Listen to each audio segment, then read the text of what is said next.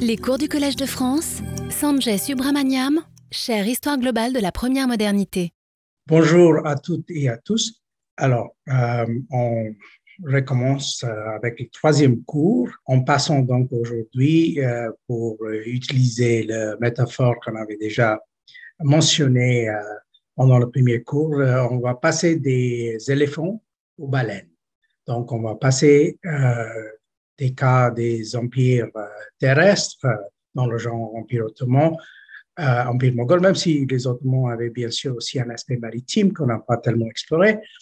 Et on va passer au cas par excellence de l'empire maritime de l'époque moderne, notamment donc le cas de l'empire portugais, et euh, donc l'Empire portugais qui euh, a joué un rôle capital pendant assez longtemps, en commençant euh, donc au XVe siècle et en allant en fait jusque dans les années 1970.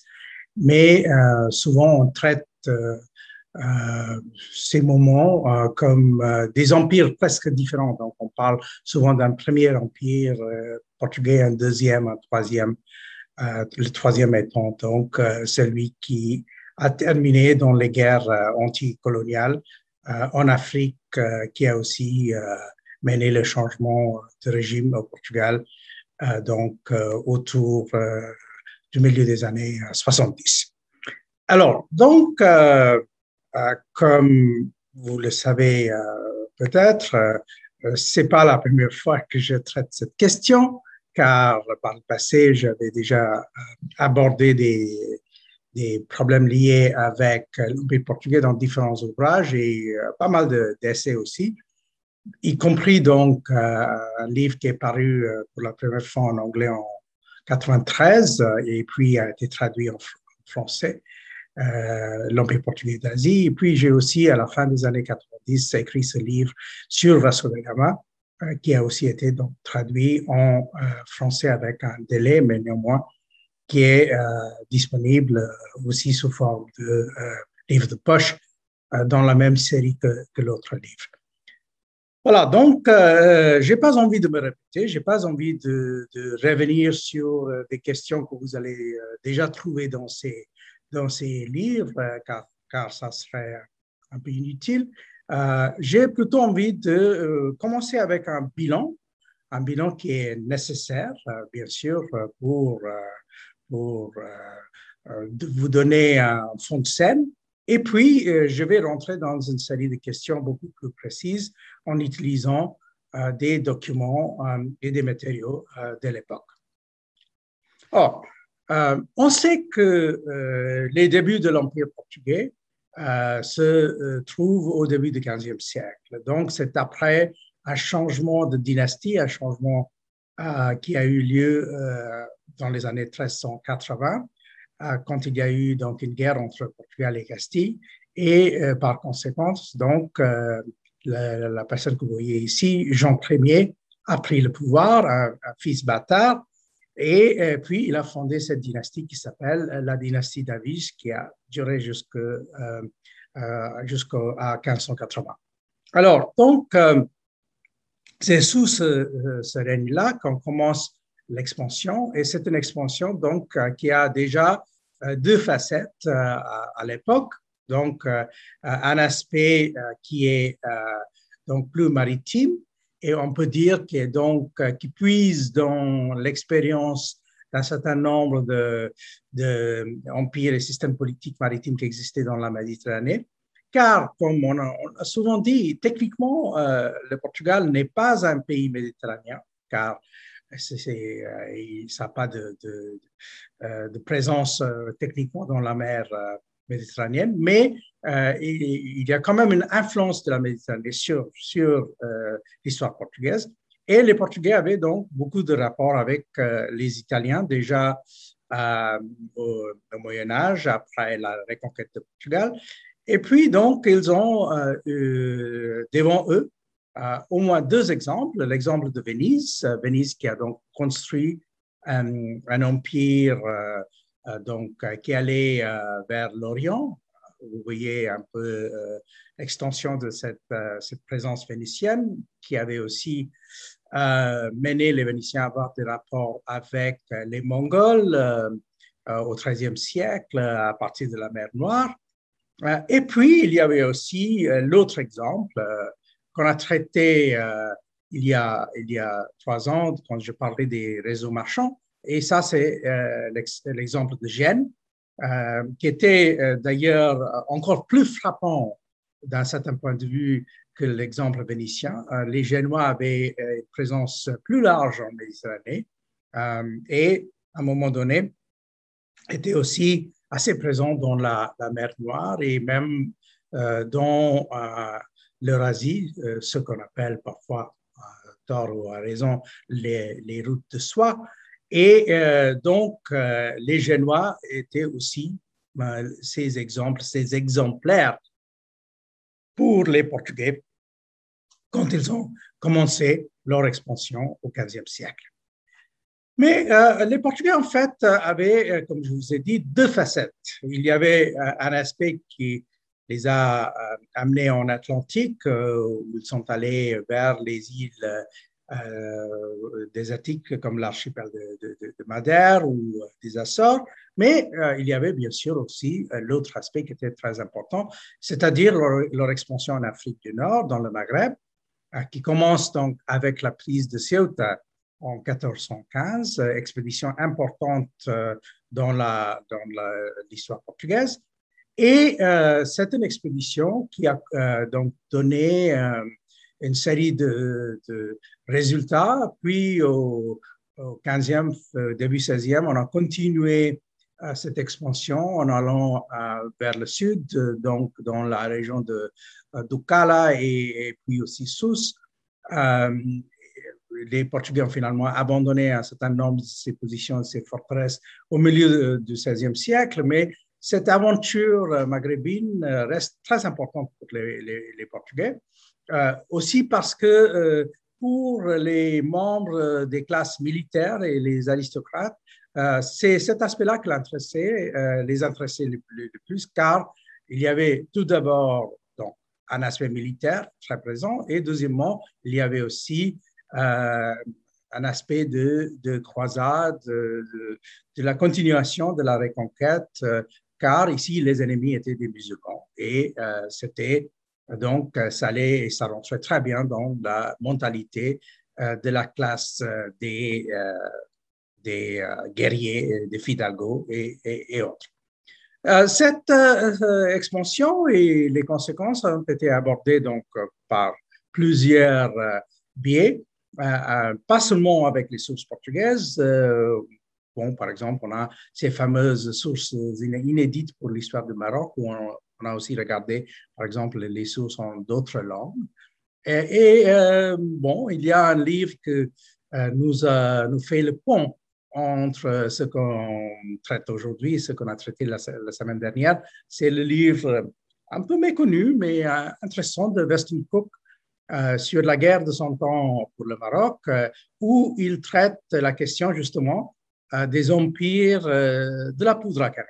Donc, en fait, il traite la situation euh, au Maroc euh, sous cet angle-là. Et, d'ailleurs, il nous explique pourquoi la poudre à canon, les, les, fusils à mèche, etc., étaient assez importants dans le Maroc au, XVIe siècle, surtout pour la dynastie des Saadiennes, qui ont joué un rôle euh, capital, euh, y compris dans la grosse défaite que les Portugais ont encaissée en 1578, la bataille de Alcácer-Quibir, qui, reste très important dans la mémoire et dans l'histoire portugaise.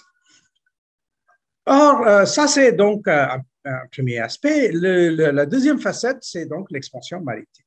L'expansion maritime, commence donc avec les îles euh, de l'Atlantique, Madère, ça, et puis va continuer euh, dans la côte euh, ouest de, l'Afrique, au sud du, Maroc, dans les régions donc sous-sahariennes. Et, là, on le sait que l'acteur principal, c'est pas le roi, mais un des fils du roi, le prince Henri ou Infante Dominique, un personnage très controversé. Il y a eu beaucoup de débats autour de lui, ses actions, etc. il y a aussi beaucoup d'incertitudes de, sur lui, y compris par exemple sur ce portrait que pendant très longtemps on a, affirmé était sûrement un portrait de lui, mais maintenant il y a quelques historiens de l'art qui commencent à émettre des doutes euh, sur celui-là. Mais néanmoins, euh, on sait beaucoup de choses sur, euh, sur le prince Henri, y compris le fait que c'était un des premiers qui a vraiment joué un, rôle important pour définir ce que va devenir un aspect extrêmement important de cet empire portugais en naissance, c'est-à-dire le commerce des esclaves. Les Portugais, en quelque sorte, ont été, ce n'est pas forcément un sujet de fierté, euh, ils ont été le, les pionniers, en quelque sorte, euh, de, du commerce des esclaves dans l'Atlantique. Bien sûr, il y avait déjà un commerce des esclaves ailleurs dans le monde, y compris dans la, Méditerranée, mais c'est les Portugais qui ont donc commencé cette, euh, ce traite à partir de l'Afrique occidentale euh, en utilisant euh, les endroits comme euh, Saint Georges d'Amina, l'archipel du, Cap-Vert qu'ils ont colonisé, et puis au XVIe siècle, ils ont aussi commencé à amener ces esclaves en Amérique, c'est-à-dire dans le Brésil, mais aussi en traversant la frontière entre, entre l'Amérique portugaise et l'Amérique espagnole. Et euh, donc, ça a créé euh, tout ce système déjà au XVIe siècle qui va devenir un système plus complexe et plus multinational encore au XVIIe, XVIIIe siècle. Vous aviez ici euh, le livre de notre collègue Luis Felipe de Alencastro, qui a été naguère professeur à la Sorbonne, au Trato dos Viventes. Ça existe en portugais en, en, anglais, mais tant que je sache pas en français. Mais c'est un livre très important qui fait un peu le bilan de, euh, l'importance de ce, commerce des esclaves pour la formation du, Brésil dans le contexte de l'Atlantique Sud. Voilà donc ces deux aspects euh, déjà présents au XVe siècle, la conquête en Afrique du Nord et puis ce commerce dans, dans euh, l'Atlantique, commerce qui n'est pas exclusivement un commerce de, euh, car il y a aussi d'autres produits, euh, le sucre, euh, la canne à sucre, etc. mais c'est donc à partir de ça, par la suite, les Portugais vont donc poursuivre leur chemin et leur, leur empire, empire baleine en rentrant donc dans l'océan. Ça, c'est donc le sujet que j'ai traité dans mon livre sur Vasco da Gama, c'est-à-dire euh, à la fin du, du 15e siècle, les Portugais vont finalement donc décider de rentrer au océan Indien. Euh, et ils envoient une expédition qui va donc euh, contourner le cap de Bonne-Espérance, arriver en, Afrique orientale et puis traverser l'océan Indien occidental pour arriver en Inde du Sud, dans le royaume de Calicut, dans le Kerala, dans l'Inde du Sud. Alors, donc, euh, comment faire pour euh, comprendre ce que les Portugais ont fait en océan Indien? La réalité, c'est que les Portugais ont euh, fait plusieurs choses dans l'océan Indien et ils ont poursuivi, pour ainsi dire, plusieurs modèles. il y avait un aspect, donc, toujours guerre sainte, croisade contre les musulmans, surtout parce que euh, les musulmans étaient importants dans l'océan Indien occidental, euh, par exemple euh, dans la péninsule arabique, au golfe Persique et surtout en Inde et en Afrique orientale. Et puis, en arrivant en Asie du Sud, Sud-Est, il y a une présence musulmane beaucoup moins importante. Là, le, la présence portugaise devient par conséquent un peu plus pacifique plus commercial. Euh, globalement, il faut dire, même si les Portugais ont participé dans le commerce des esclaves dans l'océan Indien, c'était beaucoup moins important pour eux que le commerce euh, des esclaves dans l'Atlantique. Les Portugais vont donc faire une série de conquêtes euh, qu'on connaît. Goa en 1510, puis Malacca dans la péninsule, la péninsule malaise en 1511. ils vont s'installer durablement dans l'Indonésie dans les années 1510, où il y aura donc quelques difficultés avec les Espagnols, surtout dans la deuxième moitié du XVIe siècle. Et puis, hum, ils vont s'installer avec beaucoup de difficultés au euh, Japon et en Chine. Ils arrivent euh, au Japon dans les années 1540 et euh, ils ont donc côtoyé la Chine pendant assez longtemps dans les années 1530, 40 et finalement, ils ont reçu la possibilité de la dynastie Ming dans les années 1550 de s'installer à Macao. Mais il faut quand même souligner qu'en Chine et au Japon, il n'y a pas de conquête il n'y a pas de conquête, il n'y a que des, euh, ces, euh, comptoirs, parfois qui deviennent plus ou moins fortifiés, mais euh, les conquêtes, en fait, sont plus ou moins dans l'océan Indien occidental et avec quelques exceptions dans l'Asie du Sud-Est. Voilà. Donc, une présence très extensive, pas une pénétration très importantes vers l'intérieur euh, du continent. Hein. Euh, si on regarde, par exemple, les, euh, cartes portugaises, souvent on remarque que leur savoir donne l'impression que ça se limite aux régions côtières. même les toponymes, il y a très peu de toponymes dans l'intérieur de ces continents qui sont mentionnés, et c'est souvent en fait les endroits sur, au, bord de la mer euh, qui les intéresse. Hmm? Donc, euh, un empire euh, assez, assez commercial et bien sûr avec des aspects qui a par conséquent beaucoup intéressé les historiens du commerce. Parmi ces historiens, il en a un certain nombre, mais il y a un, personnage qui, est, qui reste assez important, y compris parce qu'il avait des liens très forts avec avec euh, la France. Et ça, c'est l'historien portugais Vitorino Magalhães Coutinho, qui était assez lié avec Fernand Braudel et l'école des Annales.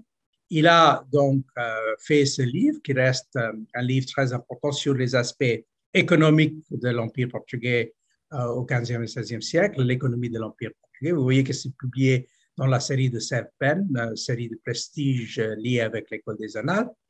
Puis, par la suite, il a fait une version ou même deux versions en portugais euh, de, ce, de ces livres, des versions qui sont euh, plus grandes, mais d'une certaine, manière, on peut dire plus confuses. Euh, en fait, pour moi, la version de référence reste en quelque sorte le texte français qui est plus mieux construit en, quelque sorte. Et puis, on a aussi eu d'autres d'autres Français qui ont aborder cette question sur les aspects économiques de l'expansion portugaise, y compris Frédéric Moreau, euh, qui lui aussi était euh, lié avec euh, l'école des annales. Dans un article qu'il a publié en 93, donc Moreau est revenu sur ses débuts de l'Empire. Et voilà, il dit que toute proportion gardée en 1493, donc l'année après le retour de euh, de, de, Colombe, euh, après l'expédition de Colombe. Euh, le Portugal reste un pays important de l'Occident chrétien, reconquis sur les musulmans plutôt que l'Espagne et déjà préparé au grand voyage par cette Méditerranée de l'Atlantique sud-oriental qui existe déjà au XVe siècle. Donc là, il parle de le, prince Henri, dit le navigateur, même s'il n'a pas beaucoup navigué, et donc, euh, il parle aussi de euh, comment on a commencé avec euh, les blés des Açores, sucre de Madère, hors de Guinée et bien sûr aussi, il ne parle pas beaucoup ici, mais aussi les esclaves. Hmm. Donc, puis il y a l'autre aspect des produits africains fournis par le Maroc. Il souligne, ça c'est important, euh, le rôle des banquiers et hommes d'affaires italiens à Lisbonne. Et euh, c'est euh, aussi à cause de ça que on sait que il y avait une influence assez forte de ces modèles italiens de la Méditerranée sur les Portugais. Ils, avaient souvent en tête ces, ces antécédents qui existaient en Méditerranée avec les Génois, les Vénitiens et, et ainsi de suite. Donc, il y a les propos de, Moreau en 1993 euh, ne nous intéressent pas trop car il a une idée que le Portugal va rejouer à la fin du XXe siècle un peu le rôle qu'il a joué à la fin du XVe siècle, qui me semble euh, hautement fantaisiste. Mais euh, néanmoins, ce qui est intéressant pour nous, c'est l'aspect là de, donc ces différents aspects d'un empire en construction et puis euh, l'influence de ces, Italiens. Alors, euh, il est néanmoins remarquable qu'il euh, y avait quelques points aveugles dans cette historiographie des années 50-60, comme on vient de citer.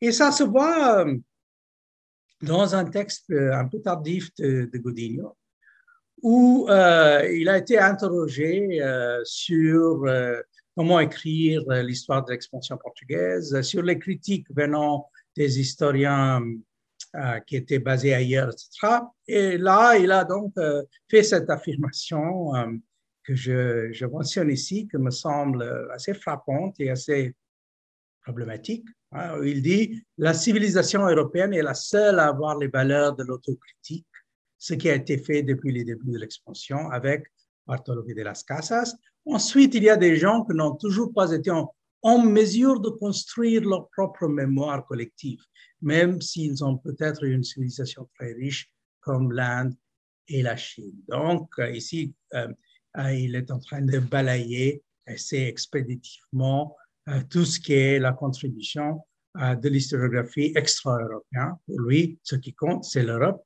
et seulement l'Europe, parce que l'Europe, en fait, pas seulement a fait l'expansion, pas seulement construit l'empire, mais a aussi euh, construit l'autocritique. Hmm? Alors, euh, ça, c'est bien sûr une position euh, qu'il n'a pas inventée, c'est une position qu'on a, on a soutenue depuis assez longtemps. vous voyez, ici, on a l'épopée nationale et impériale des Portugais, les de, Camões, publié en 1572, une épopée qui, garde euh, une importance historique pour plusieurs raisons, y compris parce que Camões a été, en tant que soldat euh, dans l'océan Indien, il a lutté euh, dans différentes expéditions des Portugais. Mais même dans cette, ce texte qui est censé être épopée et qui commence, donc, ici, je cite une traduction en français un peu euh, ancienne.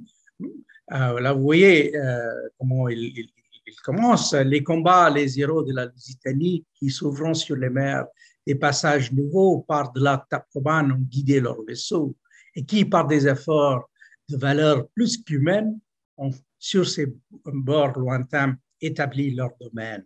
Je célèbre ces rois valeureux et chrétiens de la foi de l'Empire invincible soutien et qui, de leur audace effrayant l'infidèle, ont conquis à leur nom une gloire immortelle. Donc, vous voyez les éléments qui sont là, les rois chrétiens contre les musulmans, etc. Mais même dans ce texte-là, et c'est ce qu'on a souligné depuis un certain temps, même dans ce texte-là, et même dans d'autres textes du XVIe siècle, on trouve aussi un aspect critique envers l'Empire, par exemple, il y a un poète assez célèbre du XVIe siècle, Francisco de Sá de Miranda, euh, qui, a euh, donc euh, critiqué certains aspects de l'empire de l'expansion. dans ce premier poème, vous voyez ici, il dit qu'il il, pas tellement peur de Castille, mais parce qu'ils ne vont pas vraiment faire la guerre, mais plutôt de Lisbonne, parce que de là, on a donc l'odeur de, de cannelle, et à cause de cette odeur de cannelle, euh, le Portugal va donc perdre euh, sa population parce que les gens vont chercher leur fortune ailleurs. Donc, en fait, ce genre d'autocritique. De, de, Et ça se trouve d'ailleurs aussi dans un, un célèbre moment de l'Usiade de Camões. Ici, euh, on voit le départ donc, de Vasco da Gama en 1497 dans une peinture bien sûr très tardive.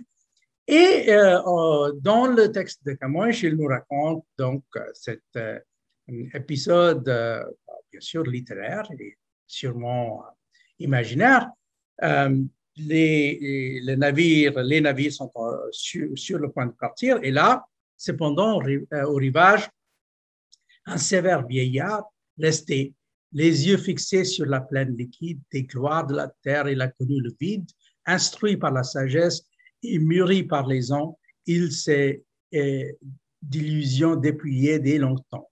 Son imposante voix, un accent de prophète, fait retenir ces mots que l'onde au loin répète Ô du commandement funeste passion, d'une gloire monteuse, ô folle ambition, fallacieux désir d'une veine fumée que notre orgueil crédule appelle renommée. Donc, voilà pour lui euh, cette idée de construire un empire, euh, c'est rien d'autre qu'une folle ambition qui va donc détruire le Portugal et va donc créer des effets néfaste. C'est ce qu'on appelle euh, l'incident du vieillard de Restelo, qui a été traité, je ne sais pas combien de fois par les, les critiques et par les historiens littéraires au Portugal, et qui est souvent pris exactement dans ce sens de l'autocritique chez, chez les Portugais. Cette autocritique, bien sûr, est euh, aussi euh, construit en fonction de l'entrée des Portugais. C'est-à-dire, c'est pas parce que l'Empire pose problème pour les autres, c'est parce que, euh, selon ce vieillard, ça pose problème pour le Portugal et les Portugais. Donc, c'est, disons, c'est une autocritique basée sur une vision assez égoïste du monde. Hmm? mais néanmoins, ça n'a pas empêché des gens à faire usage de ces de ce texte et ces phrases, euh, parmi les usages, euh, les plus connus, on a ce film, euh, d'ailleurs un peu discutable, mais qui a eu un effet considérable quand c'est sorti après, à la fin de la, de la guerre anticoloniale en Afrique. Vous voyez, non ou 20 Gloria de Mandar, donc c'est basé exactement sur cette phrase de, de Camões et c'est une espèce de euh, de films où on revient exactement sur euh, pourquoi euh, l'Empire posait, posait problème pour les, pour les Portugais.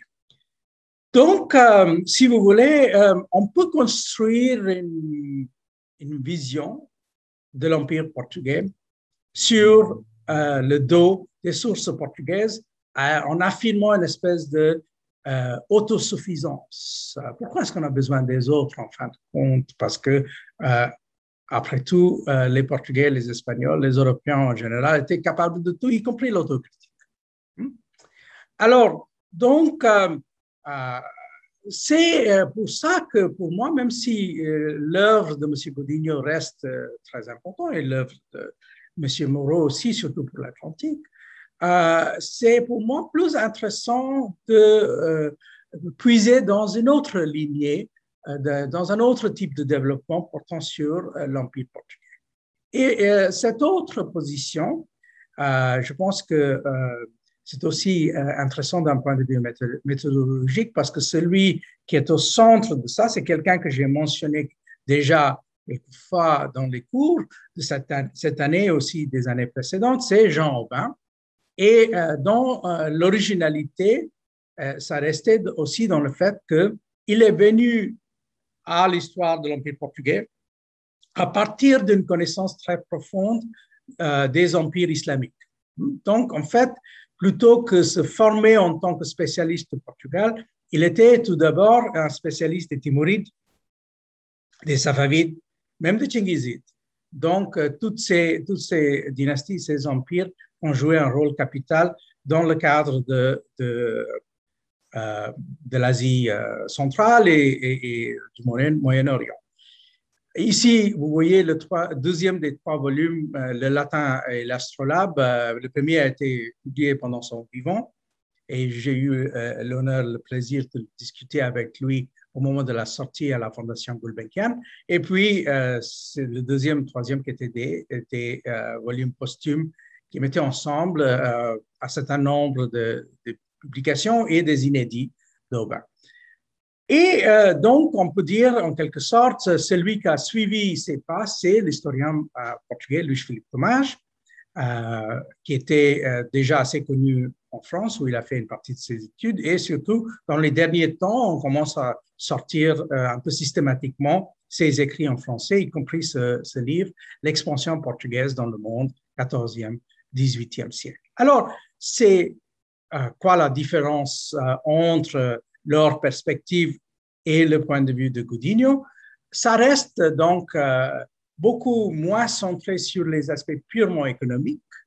Il y a beaucoup plus d'attention donnée aux structures politiques et idéologiques, surtout idéologiques. Et dans le cas de, euh, Aubin, c'est aussi une espèce de réflexion euh, comparatiste sur les idéologies des empires.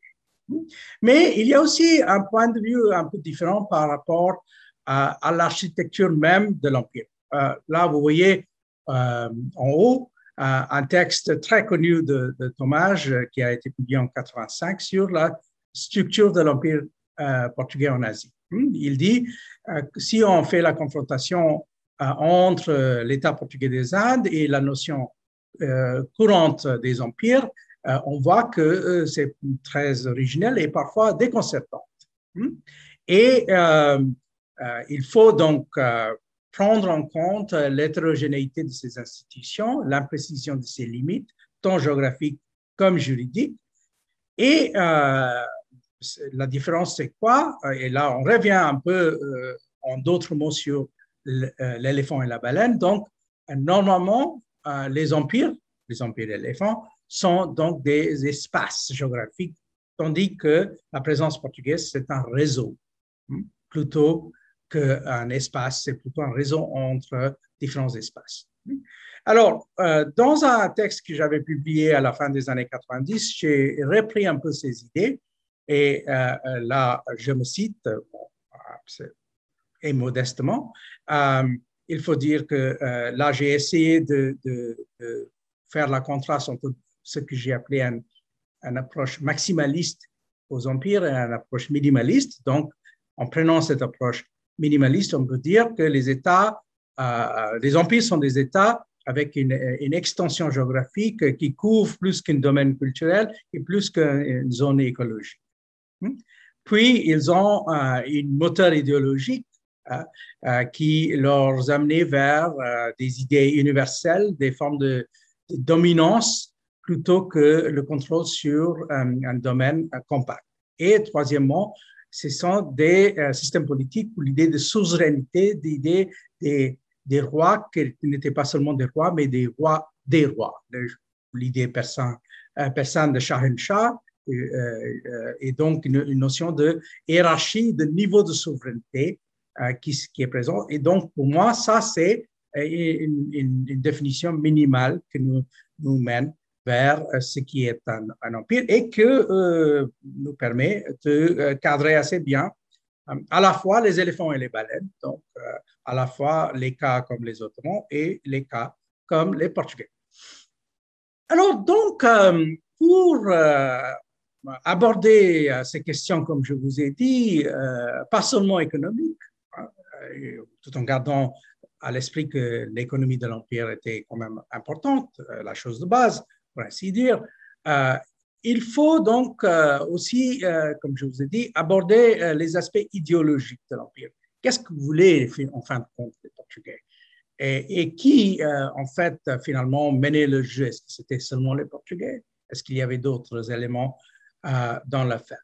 Alors, bien sûr, il y a pas mal de textes de type idéologique hein, qu'on peut certainement utiliser et aborder. Il y a, par exemple, des grands chronique officielle, comme le texte d'Asia de Jean de Barros, qui est quand même en tant que euh, porte-parole d'une idéologie euh, impériale au milieu du, du XVIe euh, siècle, c'est quand même quelque chose qui est, qui est assez frappant. Mais il faut faire attention parce que c'est déjà le milieu du XVIe siècle, tandis que l'Empire a déjà existé au XVe, au début du XVIe siècle, quand il se peut que l'idéologie était quelque peu différente.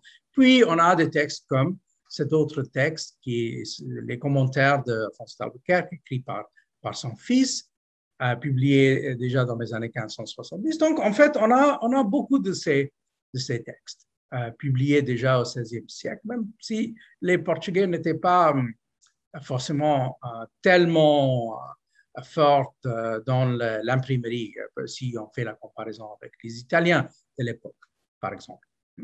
Euh, mais euh, en réalité, il faut combiner euh, ces matériaux publiés à usage public, donc, avec ce qui reste dans les archives. Ici, vous avez deux types d'exemples. Vous avez, par exemple, à gauche, une lettre, c'est la, lettre d'Alphonse d'Albuquerque, où, il annonce la conquête de Goa en 1510. Et puis, on a aussi énormément de matériaux dispersés dans les archives.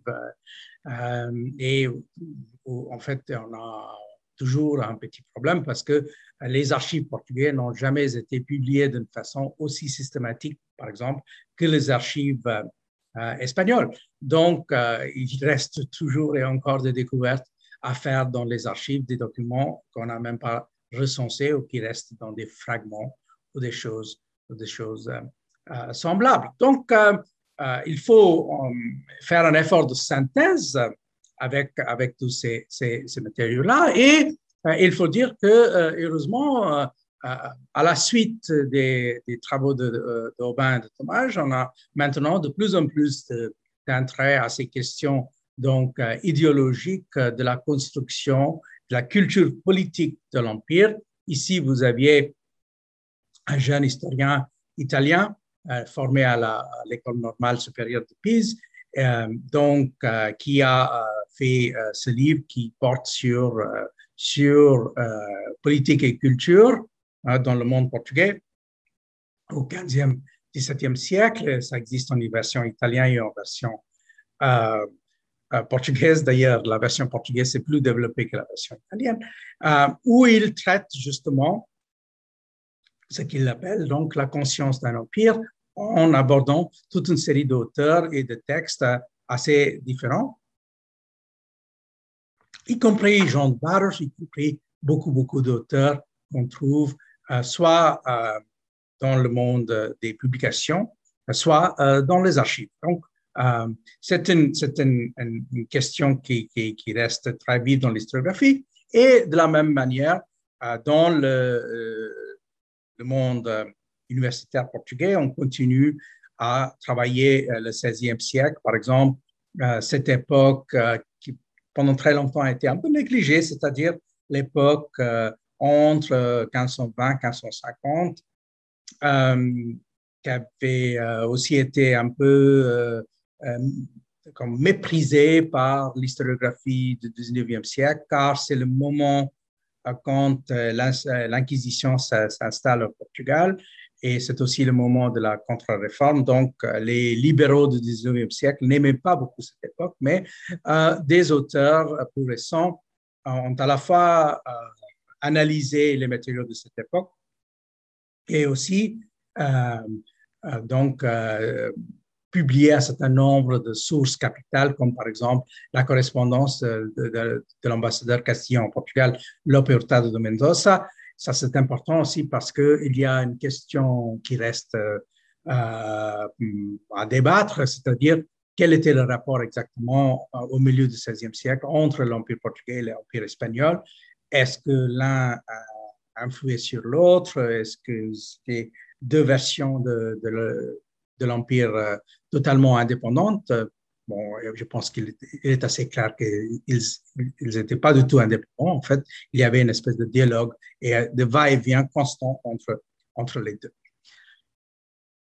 Et bien sûr, quand on traite ces questions-là, il s'agit aussi d'aborder euh, sans cesse euh, des questions liées avec la religion, y compris parce que euh, si on regarde n'importe quel texte des Portugais au XVIe siècle, on parle sans cesse des missions de la religion euh, on ne parle pas de ça de la même manière, car euh, au, tout début du, XVIe siècle, c'est une, autre façon d'aborder les choses.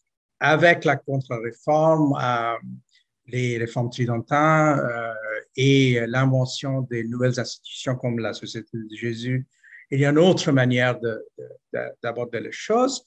Hmm?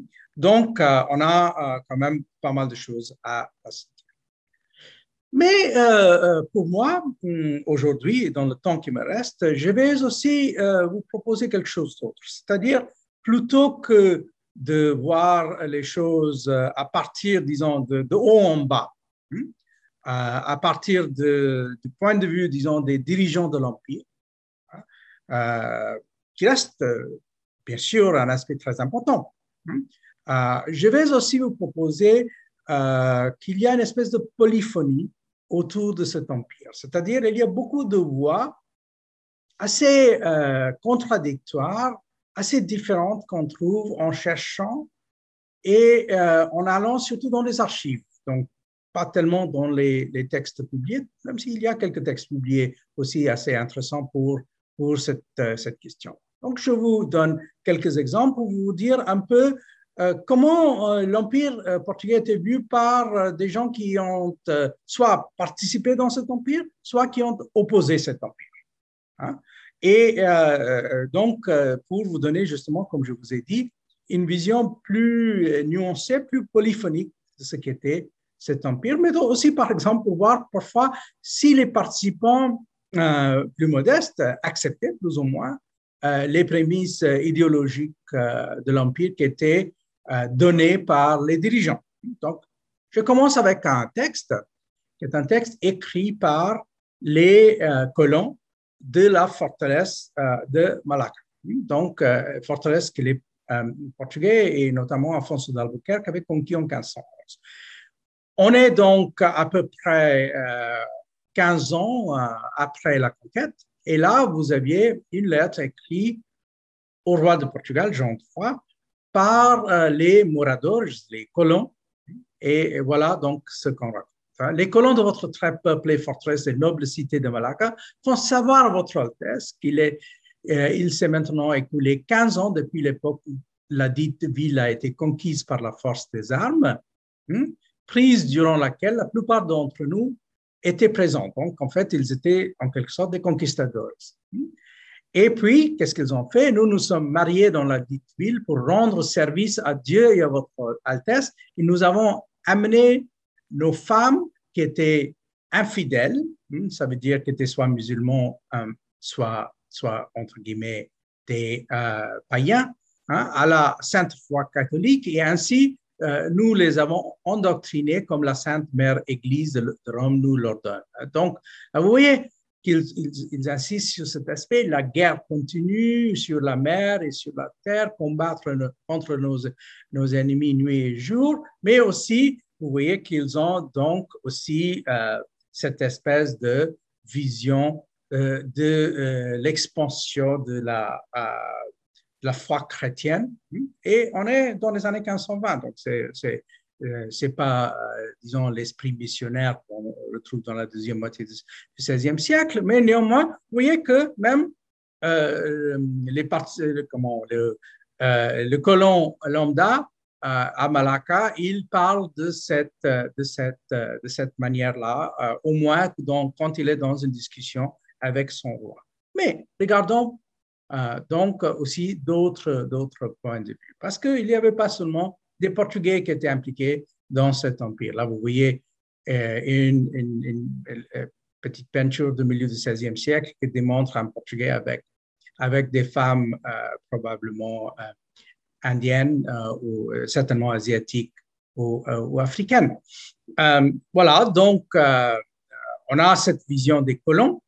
Et puis, on a, par exemple, un texte comme ça, et ça, c'est un texte qui n'est pas écrit par les Portugais, mais par les marchands tamouls de Malacca. Alors, vous voyez qu'on euh, donne leurs noms. Les, noms sont donc assez euh, déformés. Euh, Nina Suryadeva, Suryadeva, c'est acceptable en tant que nom, mais les autres, Nina Pau, Nina Gudam, Nina Sola, Nina Mundi, en fait, il s'agit de, de déformation par les Portugais des noms tamouls. Qu'est-ce qu'ils racontent? Eux hein? C'est au roi notre Seigneur de la part des marchands de Malacca. Donc, ils sont restés là, même après la conquête. Et euh, qu'est-ce qu'on on raconte ici? Nous résidons en cette cité de Malacca à votre service. Chacun d'entre nous souhaite nous servir, tout comme les Portugais de naissance, car nous savons que dans tous les ordres que votre Altesse doit rendre pour nous. Il désire que nous recevions autant d'honneur que n'importe lequel de ses vassaux à qui il souhaite le plus grand, grand bénéfice. Mais alors, en même temps, euh, ils sont donc ils ont envie d'affirmer leur loyauté, etc. Mais ils continuent euh, avec des plaintes. Euh, ils parlent de comment ils ont rendu beaucoup de services, mais ils ont été donc piètrement remerciés par les gouverneurs et les intendants du Trésor, car les capitaines et les facteurs qui sont ici de fait de votre Altesse nous réclament nos produits pour votre comptoir et en tant que vassaux et serviteurs fidèles, nous, euh, les, euh, leur donnons de bonne grâce, hein, mais euh, puis donc ils ne sont pas payés, ils sont payés avec un retard, etc. Donc là, des gens qui, vous voyez, tout d'abord, pas du tout de vocabulaire chrétien, parce que ces gens-là ne se sont pas convertis. Et ils restent en fait des hindous. Euh, mais ils font partie de l'Empire portugais néanmoins. Euh, et les musulmans en général sont pas tous partis, mais en grande majorité, sont partis de Malacca après la conquête par les Portugais. Mais les, hindous, tamouls, ils sont restés. Et après avoir fait l'expérience, 15 ans après la conquête, ah, vous voyez, ils sont quand même mécontents. Donc, euh, des points de vue différents, de, sujets différents, euh, avec des affirmations de type euh, différents. Mais en fait, il, faut aussi se rendre compte qu'il y a une diversité assez énorme dans, dans la présence des gens à l'intérieur de cet empire portugais. Je vous ai parlé de l'influence génoise, mais en fait, on ne s'est pas rendu compte euh, euh, entièrement euh, de, la réalité d'une présence génoise. Hein, parce que il y a beaucoup d'attention qui a été prêtée à d'autres types de présences italiennes dans l'Empire dans portugais, mais la présence génoise, malgré le cas de Christophe Colomb, n'a pas été tellement citée, mais il s'avère qu'il y avait une présence. Et donc, surtout, euh, les gens venant de la région de Cap-Corse. Et euh, j'ai pu donc euh, trouver un cas très intéressant des premières deux décennies du de, XVIe siècle. Il s'agit de quelqu'un qui s'appelle Silvestro Baccioni, hein, Bachon en portugais de l'époque. C'est un Corse qui est spécialiste de la construction navale. Et il est donc employé par les Portugais pour construire des navires, des galères les Portugais avaient d'ailleurs quelques galères en Inde, pas beaucoup, mais ils en avaient, et euh, d'autres navires encore. Et là, vous aviez, par exemple, une lettre, là encore, un sujet mécontent. Hein.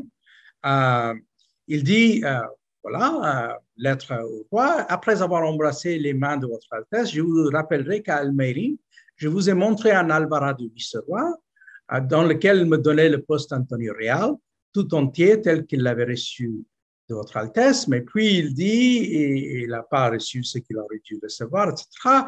Et il insiste sur le fait euh, que, euh, et, euh, donc, que sa femme, son père et sa mère, etc., ils sont tous en train de souffrir à cause de son absence.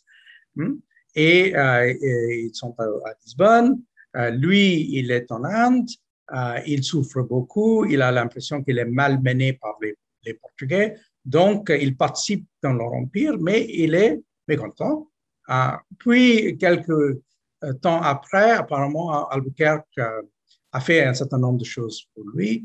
Et là, il écrit d'autres lettres où il essaie de flatter Albuquerque. Mais dans ces lettres, d'ailleurs, il nous donne quelques bribes d'informations pour démontrer qu'en fait, il s'agit de quelqu'un qui a une certaine expérience.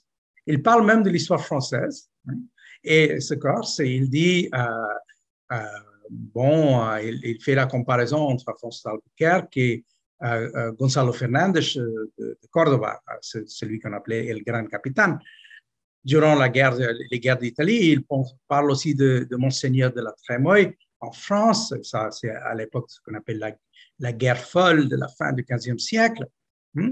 Et il, il, parle donc en effet, euh, sur euh, comment Albuquerque peut être comparé aux plus grands conquérants qu'on trouve, euh, les plus grands généraux qu'on trouve. Ici, donc, vous voyez un autre point de vue légèrement différents et évoluants, même si en fait ce, ce Corse, Silvestro et ses deux frères, qu'il était aussi présent avec lui, Piero et Nathaniele, et ils étaient donc tous les trois en Inde à l'époque. Ils ont tous joué un rôle dans la construction navale. On dit, on n'est pas entièrement sûr, que c'est Silvestro qui avait construit à Cochin, ce beau bateau, euh, euh, la Santa Caterina de Montesinai. Hmm? Mais euh, là, vous voyez qu'on a un autre, un autre point de vue de ces, de ces Corses, donc mais ces Corses génois en quelque sorte, qui lui, eux aussi, jouaient un rôle dans cet empire, mais qui ne partageaient pas entièrement le point de vue des Portugais. Et d'ailleurs, dans les derniers temps, on a de plus en plus d'attention euh, aussi consacrée à d'autres Italiens qui ont participé dans, cette, dans cet empire. On a euh, les travaux fondamentaux de, de, Marco Spallanzani et, de son élève euh, Francesco Guidi Buscoli. Et puis, plus récemment, on a ce livre qui, vient de sortir de Brian Bridge sur la Toscane par rapport aux empires de l'époque, y compris l'empire portugais. Et dans ce, euh, dernier euh, livre-là, euh, on parle notamment d'un Italien qui a participé dans l'Empire portugais. mais ça, c'est une époque plus tardive que l'époque de, de Silvestro. et c'est quelqu'un qui est assez connu dans les études portant sur l'humanisme italien, c'est Filippo Sassetti, qui a été en Inde pendant les années 1580 qui a écrit un certain nombre de lettres. Ces lettres ont été analysées. Euh, il y a eu un certain nombre d'ouvrages euh, de philologie, mais aussi d'analyse. Euh, notre collègue Jean Poutier à l'École des études a écrit cet article très intéressant, Les habits de l'Indiatico, sur Filippo Sassetti, où il parle un peu de comment en fait il a passé sa vie entre Cochin et Goa et comment petit à petit il est, il s'est inséré dans la société euh, coloniale portugaise euh, en partageant un certain nombre de ses valeurs, mais aussi en prenant ses, distances. Donc, il y a aussi ce rapport de tension entre ces étrangers et les Portugais. Les étrangers qui vont participer, qui sont parfois hostiles, parfois critiques envers les Portugais, mais qui, en fin de compte, vont aussi euh, donc à la fois euh, critiquer les Portugais et euh, absorber un certain nombre de leurs mœurs et euh, de leurs habitudes. On, revient sur le, sur le cas de Sassetti. On a une version de son testament. Si on regarde son testament, il est mort en donc 1588, subitement.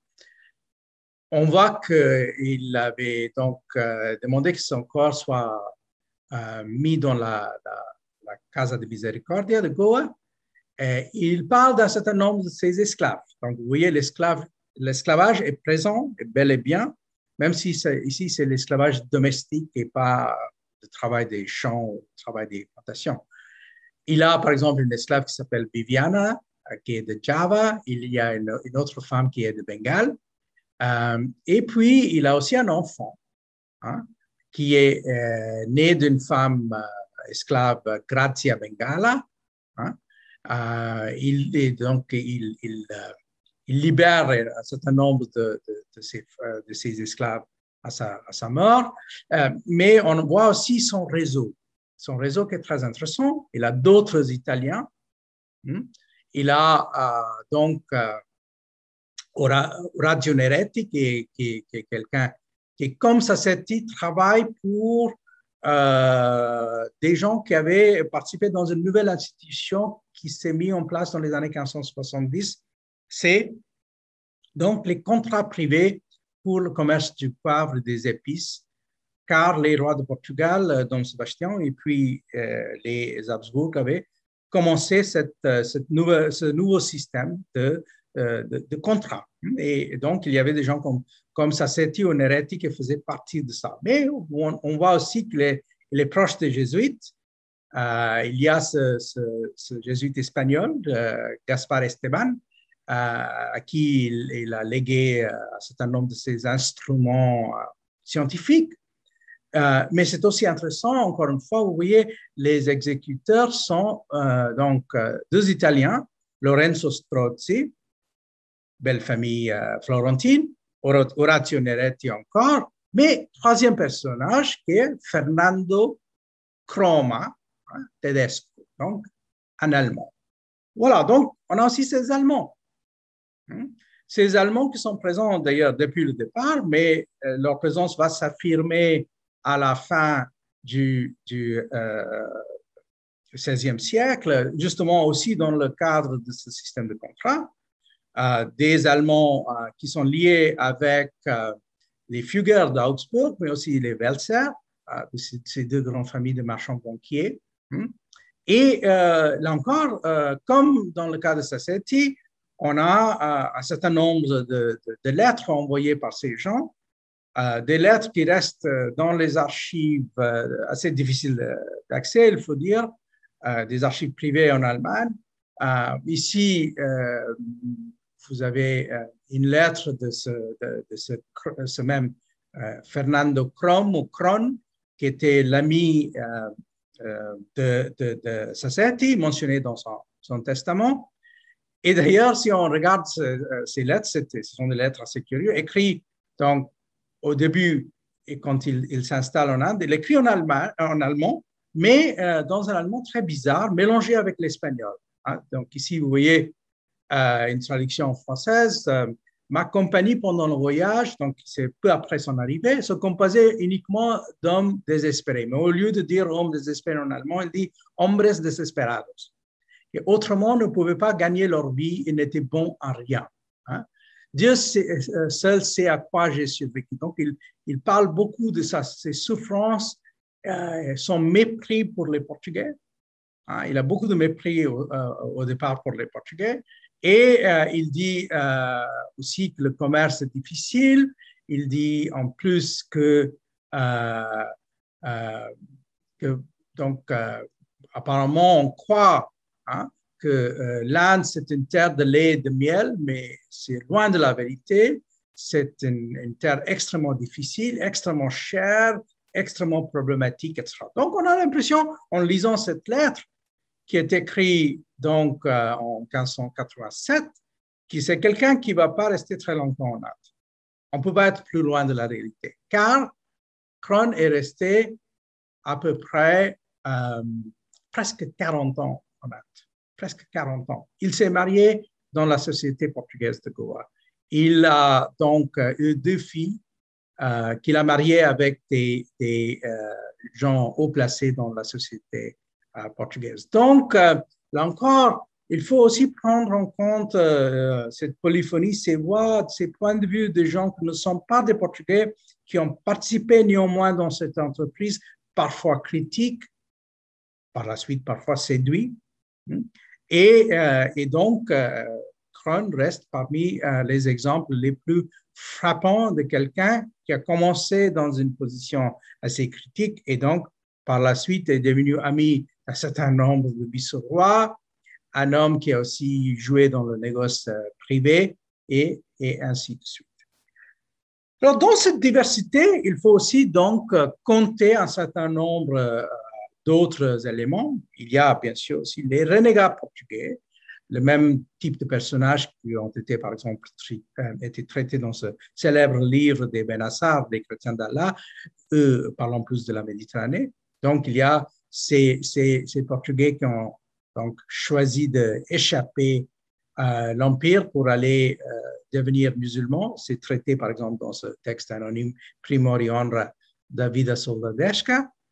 Euh, donc, il y a ces, ces, ces, gens-là encore. C'est difficile de trouver euh, des matériaux de genre égo-documents, des lettres écrites par ces gens, mais c'est quand même des personnages qui ça vaut la peine de traiter. C'est un autre point de vue sur l'Empire.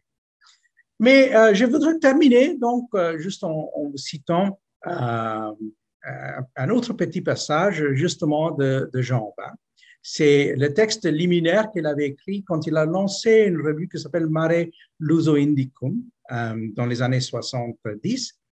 Euh, et là, il dit, euh, une confrontation non moins systématique doit être instituée entre sources portugaises et sources orientales. Exigence à laquelle on peut déjà répondre, bien que la prospection des archives ottomanes ou des collections indiennes soit moins avancée que celle des fonds ibériques. Donc, là, vous voyez, c'est vraiment euh, la contrepartie de, de, cette position de autosuffisance que disait on n'a pas besoin des autres, on n'a pas besoin de, de, des non-européens. Euh, euh, les Portugais, les archives portugais, les matériaux portugais suffisent amplement pour écrire l'histoire de cet de cette, empire. Et là, vous, vous aviez Aubin, formé tout d'abord en tant qu'orientaliste, qui nous dit la documentation portugaise ne peut être comprise correctement si on le traite en simple décor littéraire ou en pittoresque exotique. Hein. En contrepartie, s'agissant de pays qui n'ont pas ou très peu d'archives anciennes, la documentation portugaise permet, dès le début du XVIe siècle, de prendre sur le vif des données économiques et sociales. Donc, c'est pas pour dire qu'il faut avoir il faut négliger les sources portugaises, mais qu'il faut trouver un juste équilibre entre matériaux portugais et non portugais, matériaux venant d'autres points de vue qui ne sont pas de point de vue officiel portugais. Et euh, ici, vous aviez quelques exemples, je vous donne juste deux. Euh, ici, par exemple, des lettres qui ont été échangées entre les gens du Golfe Persique et d'Albuquerque. Mais ces lettres sont écrites en persan et en arabe. Ici, vous aviez la lettre de le vizir, le ministre de Hormuz, avant la conquête par les Portugais, un, homme, un, unique, un unique d'origine bengali qui s'appelait Khaja Ata Sultani. Et, ici, donc, il écrit des lettres à, D'Albuquerque. Vous allez voir un certain nombre de mots un peu curieux. Euh, le mot Abu Zurey, c'est en fait au. Hein. Donc, en fait, ce sont des empreintes. Euh, qui, qui, l'utilise. Mais là, vous allez regarder dans cette autre lettre euh, comment il traite Albuquerque comme faux et fourbe. Il dit, en effet, qu'il a faussé des lettres. Hein.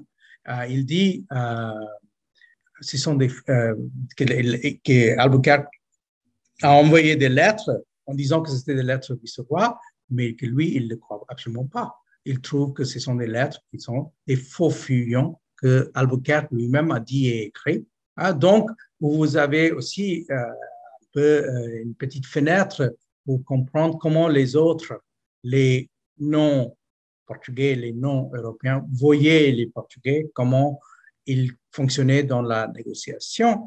Et euh, c'est exactement la même chose qu'on trouve, par exemple, dans ces dernières lettres que je vais juste mentionner et que je viens de publier moi-même euh, en traduction avec mon collègue euh, Alam euh, de l'Université de Chicago. ce sont des lettres émanant de, de Cananor, en Inde du Sud, des lettres écrites en arabe, correspondance avec les Portugais, mais qui représentent le point de vue donc des dirigeants et des commerçants de cette ville qui a été donc sous l'effet et sous le, l'influence des Portugais. Euh, une ville qui a été donc analysée dans cet ouvrage de notre collègue Geneviève Bouchon, qui vient tout juste euh, de, euh, partir de ce monde.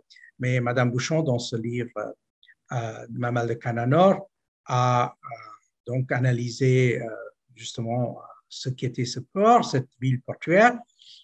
Mais on a donc ces lettres c'est intéressant, en arabe euh, pour euh, nous donner une petite idée de ce qu'était le point de vue hmm, de ces, de ces euh, résidents de Cananor dans les lettres, par exemple, qu'ils ont écrites au secrétaire de roi Antonio Carneiro, hmm, dans lequel, vous voyez, ils essaient de trouver les moyens de négocier avec les Portugais, mais tout en disant que c'est extrêmement difficile. Les Portugais sont des gens difficiles, tiennent pas leurs paroles, euh, des gens assez fourbes, et, euh, etc. Donc, euh, c'est aussi intéressant, comme je vous ai dit, dans cette polyphonie d'entendre cette, ces, ces, ces, ces voix-là. Et c'est comme ça hein, qu'on a la possibilité de construire une vision de ce qui était la diversité de cet empire